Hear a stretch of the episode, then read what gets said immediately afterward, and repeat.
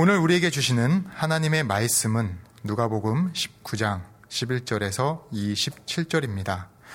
그들이 이 말씀을 듣고 있을 때 비유를 더하여 말씀하시니 이는 자기가 예루살렘에 가까이 오셨고 그들은 하나님의 나라가 당장에 나타날 줄로 생각함이더라.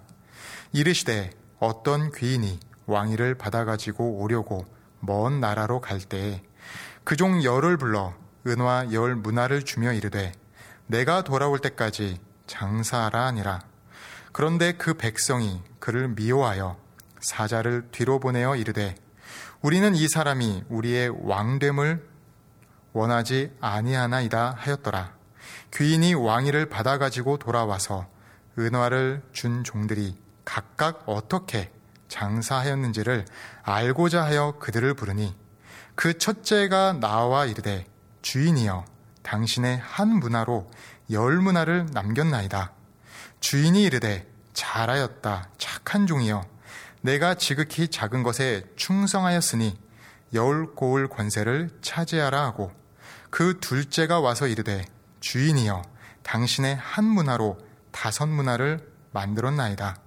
주인이 그에게도 이르되 너도 다섯 고을을 차지하라 하고 또 한 사람이 와서 이르되 주인이여 보소서 당신의 한 문화가 여기 있나이다. 내가 수건으로 싸 두었었나이다. 이는 당신이 엄한 사람인 것을 내가 무서워함이라. 당신은 두지 않는 것을 취하고 심지 않은 것을 거두나이다. 주인이 이르되 악한 종아 내가 내 말로 너를 심판하노니 너는 내가 두지 않은 것을 취하고 심지 않은 것을 거두는 엄한 사람인 줄로 알았느냐 그러면 어찌하여 내 돈을 은행에 맡기지 아니하였느냐 그리하였으면 내가 와서 그 이자와 함께 그 돈을 찾았으리라 하고 곁에 선 곁에 섰는 자들에게 이르되 그 한 문화를 빼앗아 열 문화 있는 자에게 주라 하니 그들이 이르되 주여 그에게 이미 열 문화가 있나이다. 주인이 이르되 내가 너희에게 말하노니 무릇 있는 자는 받겠고 없는 자는 그 있는 것도 빼앗기리라. 그리고 내가 왕됨을 원하지 아니하던 저 원수들을 이리로 끌어다가 내 앞에서 죽이라 하였느니라. 아멘. 최인호 선생의 작품 중에 다섯 권으로 된 상도라는 소설이 있습니다. 지금으로부터 약 200년 전인 조선 중기 상업이 천대받던 시대에 상업의 도를 이루었던 조선 최고의 인삼 거상 임상옥에 관한 이야기입니다. 그 소설 중에 오늘 본문과 비슷한 내용을 담고 있는 부분이 있습니다. 실제로 있었던 일화라고 합니다. 임상욱이 홍경래의 난때에 세운 공으로 인해서 평안북도 해변에 위치한 곽산 군수로 있을 때의 일입니다. 그의 집 사랑방에는 돈을 빌리기 원하는 사람들이 항상 있었습니다. 하루는 낯선 세 사람이 찾아와서 말하길 장사를 하려고 하는데 돈을 좀 빌려달라고 했습니다. 임상욱은 이렇게 말했습니다. 바로 지금 세 사람에게 모두 각각 한 양씩 빌려드리겠습니다. 이 한 양으로 닷새 동안 제주껏 장사해서 이문을 남겨서 돌아오시어 그 결과를 보고 돈을 빌려 드리겠소이다. 닷새 후에 세 사람은 돌아왔습니다. 맨 먼저 온 함경, 함경도 상인은 저는 그 한 양으로 집을 사서 집신 다섯 켤레를 삼아 날마다 장에 나가 팔았습니다. 그랬더니 하루에 한 켤레씩 팔아서 하루에 한 푼씩 남겼습니다. 그래서 모두 다섯 푼을 벌었습니다. 한 양은 열 푼입니다. 두 번째로 온 평안도 사람은 말하길 예, 저는 그 돈 한 양으로 대나무와 창호지를 사 매일 종이연 다섯 개를 만들어 팔았습니다. 마침 설날 대목이라 금방 다 팔았습니다. 닷새 만에 여기 본전 한 양을 제하고도 한 양을 이문으로 남겼습니다. 닷새 만에 본전의 두 배를 만든 것은 큰 성공이었습니다. 세 번째 사람은 황해도 사람이었는데 그는 시큰둥한 표정으로 말하길 대인 어르신은 한 양으로 무슨 장사를 할 수 있다고 생각하십니까? 그렇다면 무엇을 하셨습니까? 준 돈 한 양으로 아홉 푼 어치는 술을 마시고 남은 한 푼으로 백지 한 장을 샀습니다. 임상옥은 의아한 표정으로 그 한 백지를 사서 무슨 장사를 하였습니까? 라고 물었습니다. 그랬더니 그까지 종이 한 장으로 무슨 장사를 했겠습니까? 주막에서 먹과 붓을 빌려 소지를 썼습니다. 소지는 예전에 청원이 있을 때 관아에 냈던 서면 일종의 청원서입니다. 내가 이제부터 절간에 들어가 사서 오경을 좀 읽겠으니 의주 부윤, 부윤은 시장입니다. 부윤 나리께서는 글을 읽는 동안에 쓸 비용을 변통해 주십사 하는 내용이었습니다. 그랬더니 부윤께서 돈 열량을 보내주셔서 이렇게 가지고 왔습니다. 임상욱은 집신을 삼아 팔아 다섯 푼을 남긴 사람에게는 백냥을 빌려 주었고 종이연을 만들어 팔아 한 냥을 남긴 사람에게는 이백냥을 빌려 주었습니다. 그리고 소지를 써서 열량을 가져온 사람에게는 서슴 없이 천냥을 빌려 주었습니다. 그리고 각자 차용증을 쓰게 하고 1년 뒤 다시 만나기로 했습니다. 이를 지켜본 한 선비가 무슨 원칙으로 그렇게 돈을 빌려 주었는지를 물었습니다. 집신을 삼은 사람은 꼼꼼해서 낭패를 보지 않을 것입니다. 그러나 장사는 한 푼으로 반 푼을 버는 행위는 아닙니다. 그것은 씨앗을 뿌려 곡식을 거두는 농사꾼이 하는 일입니다. 그러므로 그 사람은 굶어 죽지는 않겠지만 부자는 되지 못할 것입니다. 그래서 백냥만 빌려 주었습니다. 종이연을 만들어 판 사람은 집신을 삼아 판 사람보다 머리가 좋습니다. 그는 마침 섣달 대목이라 아이들이 종이연을 갖고 논다는 시기를 적절하게 이용하였습니다. 그는 시기를 살필 줄 아는 눈을 가졌습니다.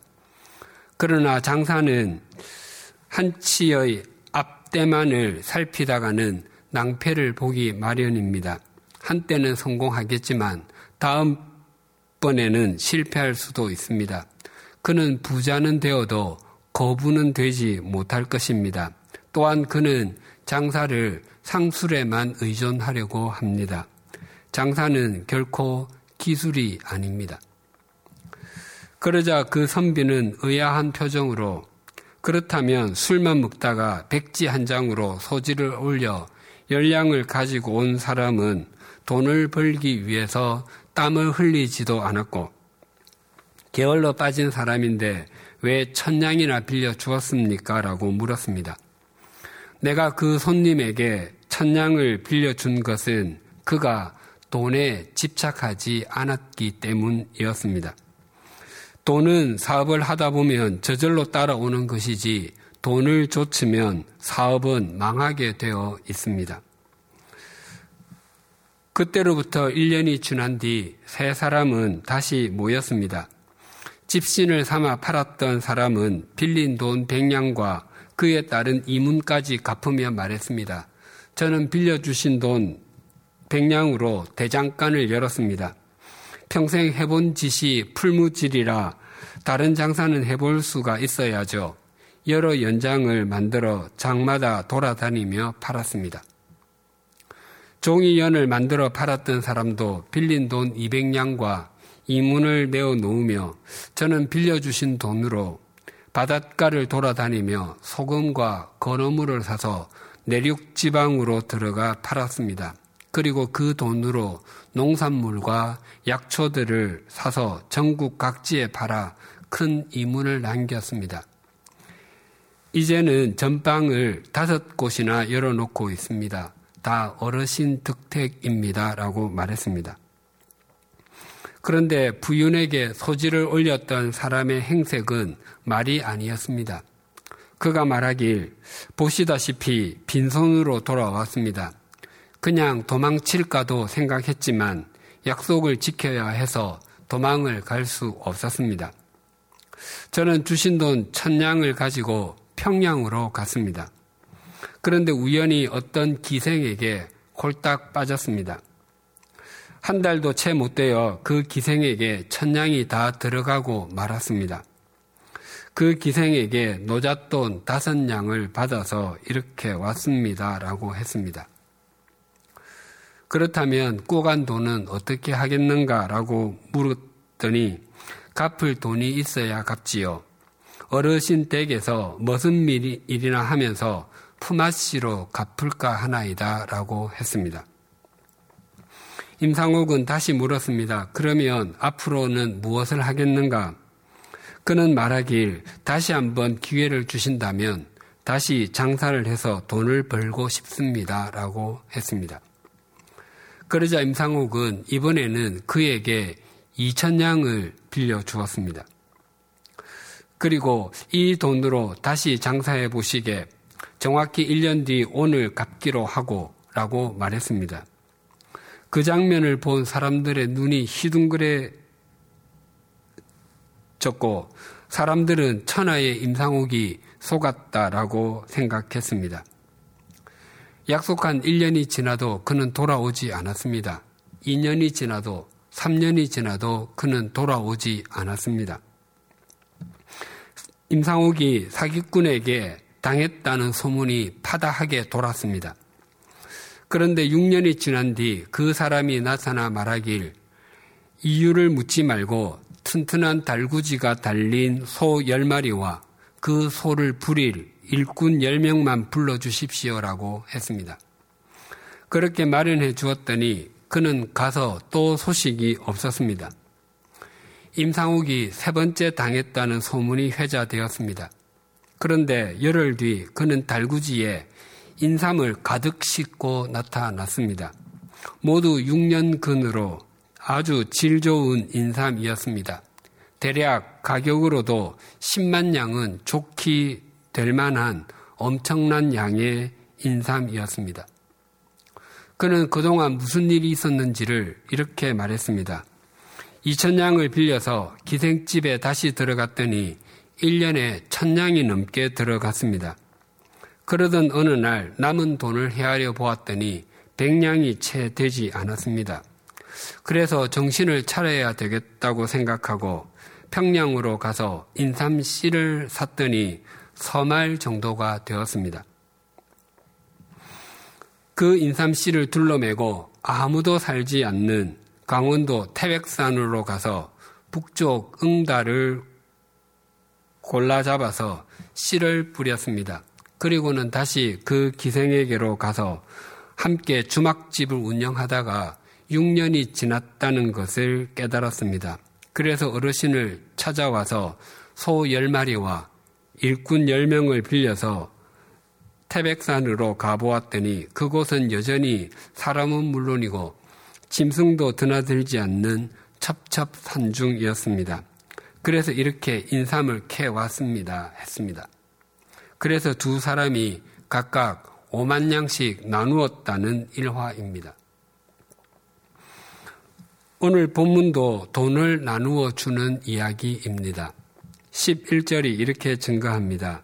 그들이 이 말씀을 듣고 있을 때에 비유를 더하여 말씀하시니 이는 자기가 예루살렘에 가까이 오셨고 그들은 하나님의 나라가 당장에 나타날 줄로 생각함이더라. 예수님께서는 지금 예루살렘에서 동북쪽으로 약 25km 정도 떨어진 여리고에 계십니다. 예수님께서는 이곳 입구에서 한 지각장애인 마가복음에 의하면 바디메오의 눈을 뜨게 해 주셨습니다. 예수님께서 그렇게 하시면 제자들의 영적인 눈이 열려서 그들의 스승인 예수 그리스도가 자신들이 생각하는 허상으로서의 구세주가 아니라 고난을 당하시고 십자가에서 죽임을 당하게 되지만 죽음에게 죽음을 선포하시고 부활하심으로 구약 성경에 수도 없이 많이 예언된 바로 그 메시아임을 인식하기를 원하셨습니다. 하지만 제자들은 그렇게 하지 못했습니다. 또한 예수님께서는 여리고의 세리장으로 막대한 부를 소유하고 있었지만 병든 인생길을 걷고 있었던 삭개오를 찾아가셔서 그도 하나님의 백성이며 아브라함의 자손임을 선언해 주셨습니다. 예수님의 이러한 치유와 선포를 본 제자들은 이제 예수님께서 예루살렘으로 가시면 눈에 보이는 하나님의 나라가 임하게 될 것이며 그때 자신들은 1등 공신이 될 것이라고 착각하고 있었습니다. 그래서 예수님께서는 제자들의 이러한 하나님의 나라에 대한 잘못된 시선을 교정해 주시기 위해서 또 하나님의 나라에 대한 오해를 풀어 주시기 위해서 이 비유를 들려 주셨습니다. 본문의 비유는 예수님의 비유 중에서 유일하게 역사적인 사건을 배경으로 담고 있습니다. 당시 이 비유를 들은 사람 중에 연세가 높은 분들은 아마 이 비유를 들으면서 아, 30년 전에 있었던 바로 그 사건이라고 읊조렸을 것입니다. 예수님께서 태어나셨을 때 이스라엘을 다스렸던 사람은 헤롯 대왕, 즉 헤로데 1세이었습니다. 그 집안은 본래 유대 남쪽에 위치한 이두메였습니다. 그는 유대인이 아니었기 때문에 이스라엘의 왕으로서 오랫동안 살아남기 위해서 여러 가지 정책들을 세워야만 했습니다. 그는 이스라엘 여러 지역에 건축 붐을 일으켜 여러 도시를 건설했고 예루살렘의 수도 시설을 재정비했습니다. 그리고 농업을 장려하는 등 유대의 경제적인 기반을 튼튼하게 하려고 했습니다. 뿐만 아니라 주전 25년경에 유대 지방에 극심한 가뭄이 들어서 기근이 생기게 되자 애굽으로부터 막대한 양의 곡물을 수입하고 세금을 가볍게 해 주기도 했습니다. 특히 이스라엘 백성들의 믿음의 고향이라고 할 수 있는 예루살렘 성전을 더 크고 더 화려하게 재건했습니다. 하지만 그의 가정사는 의심과 모함, 처형으로 점철되고 얼룩졌습니다. 그는 여섯 번을 결혼했는데 그가 가장 사랑했다고 알려지는 부인 마르암, 마리암느와 그의 두 아들 그리고 장모까지 죽였고 다른 부인의 아들이자 장남인 안티파텔도 자신의 왕위를 위협한다고 하여 재판을 통해서 처형했습니다. 그는 자신이 가장 좋아하는 왕궁이 있는 여리고에서 극심한 고통 중에서 죽음을 맞이했다고 알려지고 있습니다. 헤롯 대왕은 예수님께서 탄생하시고 얼마 지나지 않아서 세상을 떠났습니다. 그가 죽은 후에 이스라엘은 그의 세 아들이 나뉘어서 통치했습니다. 북쪽 지방은 헤롯, 필립이 다스렸는데 한반도 땅으로 설명하면 강원도와 황해도를 비롯하여 그 이북 지방에 해당합니다. 그리고 갈릴리 호수가 있는 갈릴리 지역은 헤롯 안티파스가 다스렸습니다.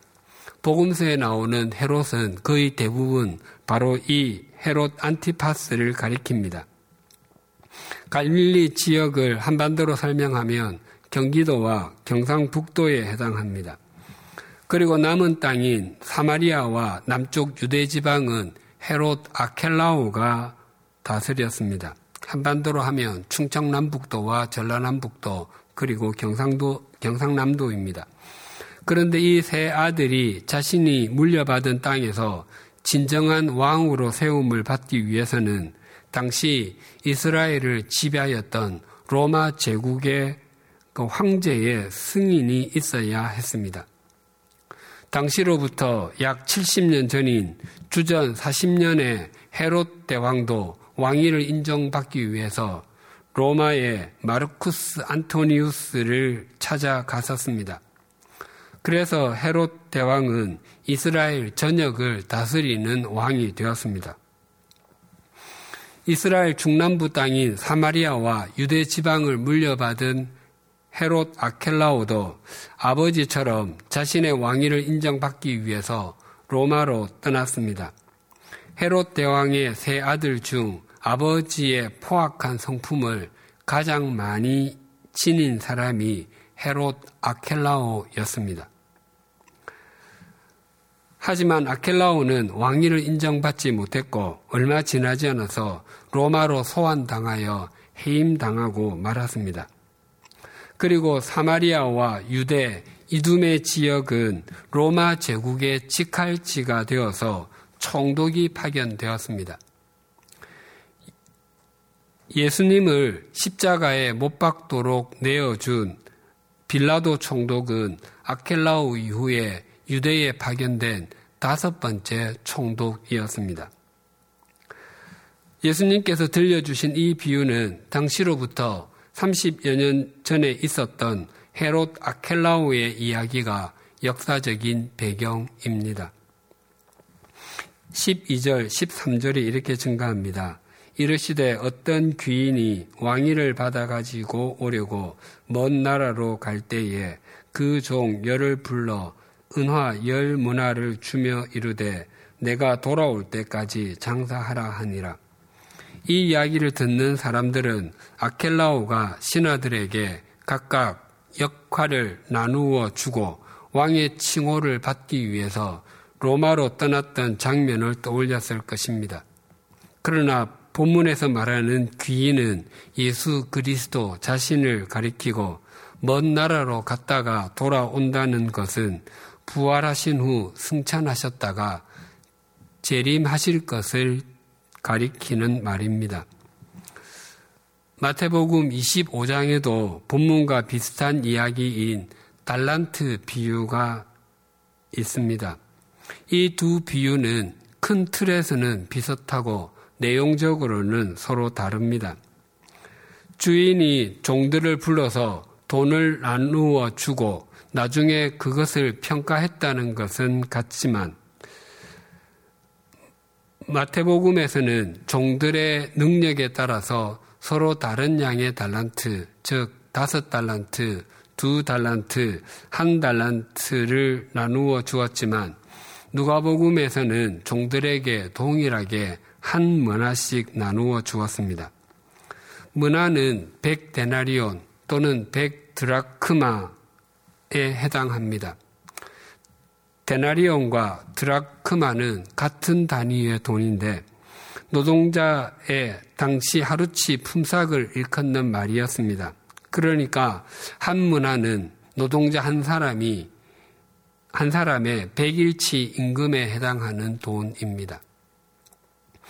계속해서 14절이 이렇게 증가합니다. 그런데 그 백성이 그를 미워하여 사자를 뒤로 보내어 이르되 우리는 이 사람이 우리의 왕됨을 원하지 아니하나이다 하였더라.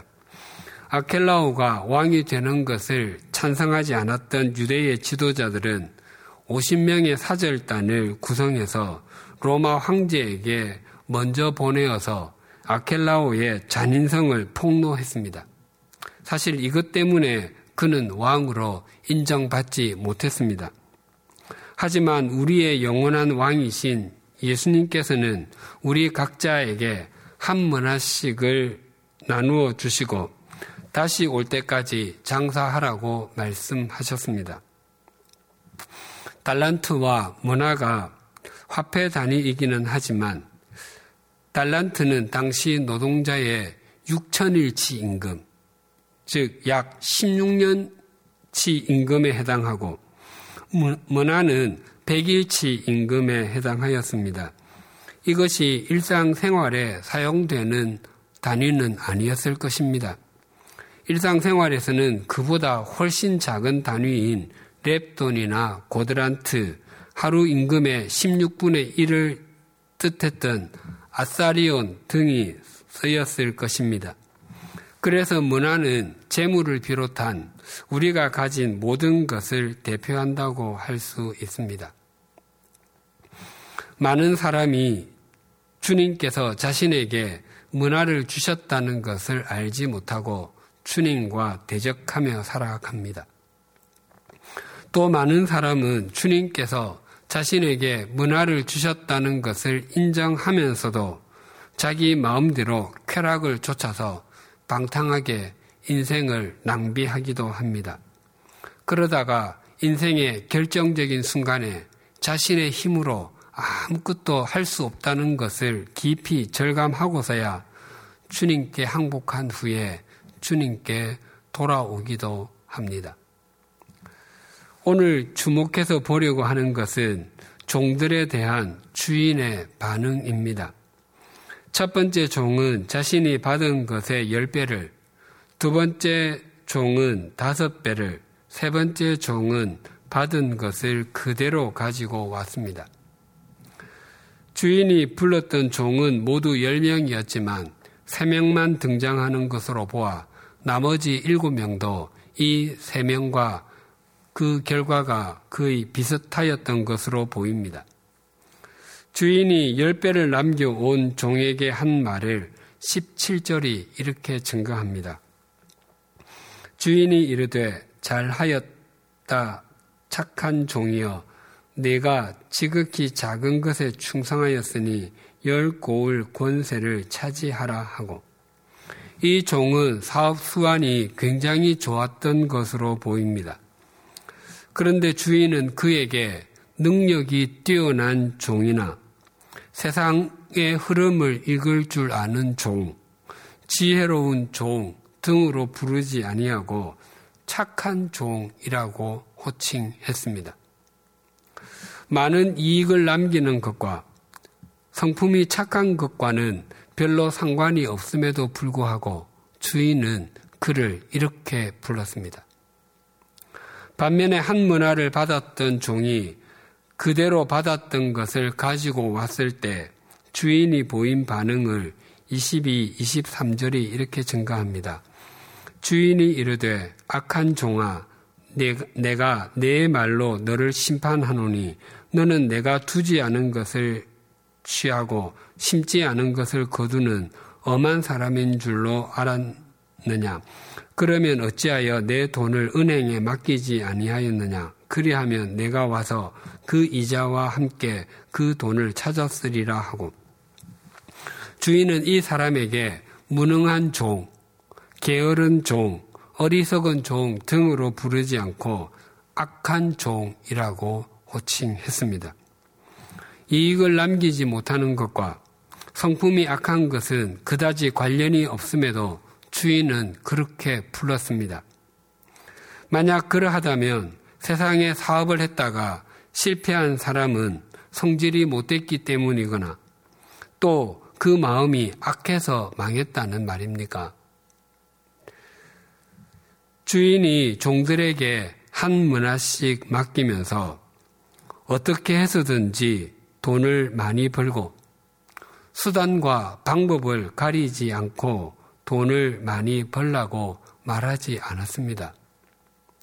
주인은 열 문화를 남긴 종에게 칭찬하면서 작은 것에 충성하였다라고 했습니다. 충성이라고 하는 말은 기대한 것 이상의 이익을 남겼을 때 사용하는 말이 아니라 주인이 말한 그대로 완수했을 때 사용하는 말입니다. 그래서 주인은 그를 유능하다라고 말하지 않고 착하다라고 했습니다. 반면에 한 문화를 그대로 가지고 온 종에게는 악하다라고 말한 것은 주인의 명령과 상관없는 일만 하다가 왔기 때문이었습니다. 악하다가 헬라어로 포네로스인데 이 말은 수고하다, 바쁘다라는 단어에서 유래하였습니다. 그래서 성경은 주인이신 하나님을 위한 수고가 아닌 것, 자기 자신의 욕망만을 위한 애씀, 또 세속적인 욕망만을 이루기 위해서 몸부림치는 것을 악하다라고 말합니다. 모두의 말씀드린 상도에서 임상옥은 한 양을 빌려가서 아홉 푼으로는 술을 먹고 한 푼으로 종이를 사서 소지, 즉 청원서를 써서 열량을 받아내고 3천냥을 빌려가서는 2,900냥을 기생과 노는 데 쓰고 100냥으로 인삼 씨를 사서 6년 만에 10만 냥어치 인삼을 만들어 온 사람을 큰 인물이라고 여겼습니다.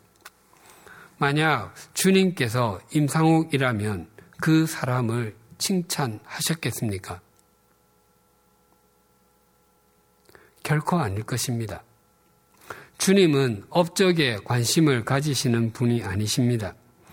오히려 주님은 빌린 한 양으로 집을 사서 집신을 삼고 그것을 날마다 장에 나가서 팔고 빌린 백냥으로 대장간을 열고는 매일 달군 새를 두드려 연장을 만들고 그것을 성실하게 장에 나가서 판 사람과 또 빌린 한 양으로 연을 만들어서 팔고 빌린 200냥으로 바닷가를 돌아다니며 소금과 건어물을 사서 내륙 지방으로 들어가서 팔고 그 돈으로 농산물과 약초들을 사서 전국으로 전국을 돌며 장사한 사람을 충성된 사람이라고 칭찬하셨을 것입니다. 언제나 업적은 성실함과 순종의 결과이어야 합니다. 오늘은 대림절 둘째 주일입니다. 우리는 우리에게 영원한 생명을 주시기 위해서 이 땅에 오신 아기 예수님을 기다리고 있습니다.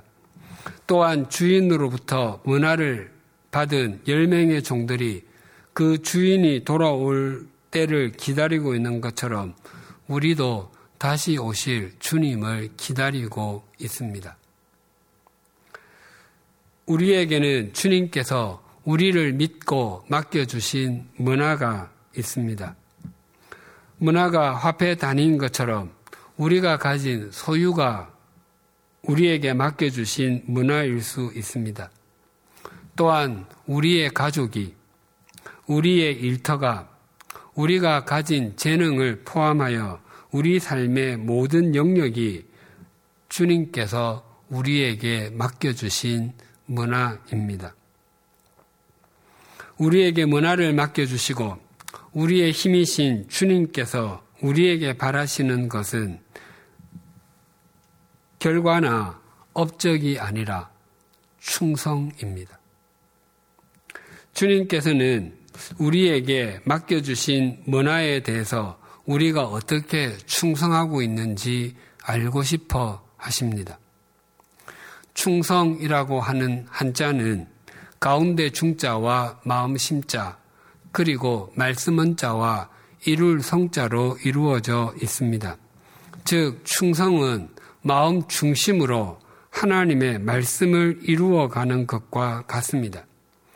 주님께서 우리에게 맡겨주신 문화가 무엇이든지 간에 말씀의 원칙을 따라서 그 일을 이루어 간다면 우리가 바로 충성스러운 착한 종이 되는 것입니다. 코로나19로 인해 비대면의 삶이 일상화된 환경에서도 마음이 해이해지기 쉬운 때인 연말에 더욱더 주님을 목적 삼고 살아가십시다. 우리의 중심을 다하여 말씀을 이루어가는 충성을 할 때 우리가 맞는 대림절과 성탄절은 진정한 기쁨의 절기와 평화의 절기가 될 것입니다. 기도드리시겠습니다.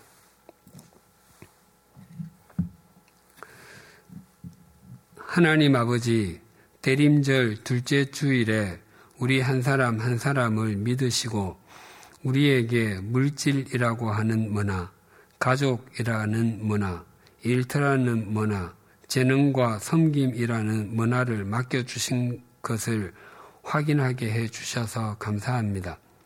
그러나 우리는 하나님께서 맡겨주신 문화를 하나님을 섬기고 사람을 세우는 충성의 통로로 생각하기보다 자신을 과시하는 수단으로 삼을 때가 많았음을 고백합니다. 그래서 누구의 문화가 크고 많은지, 누구의 문화가 더 돋보이는지에 더 큰 관심을 가질 때가 적지 않았습니다.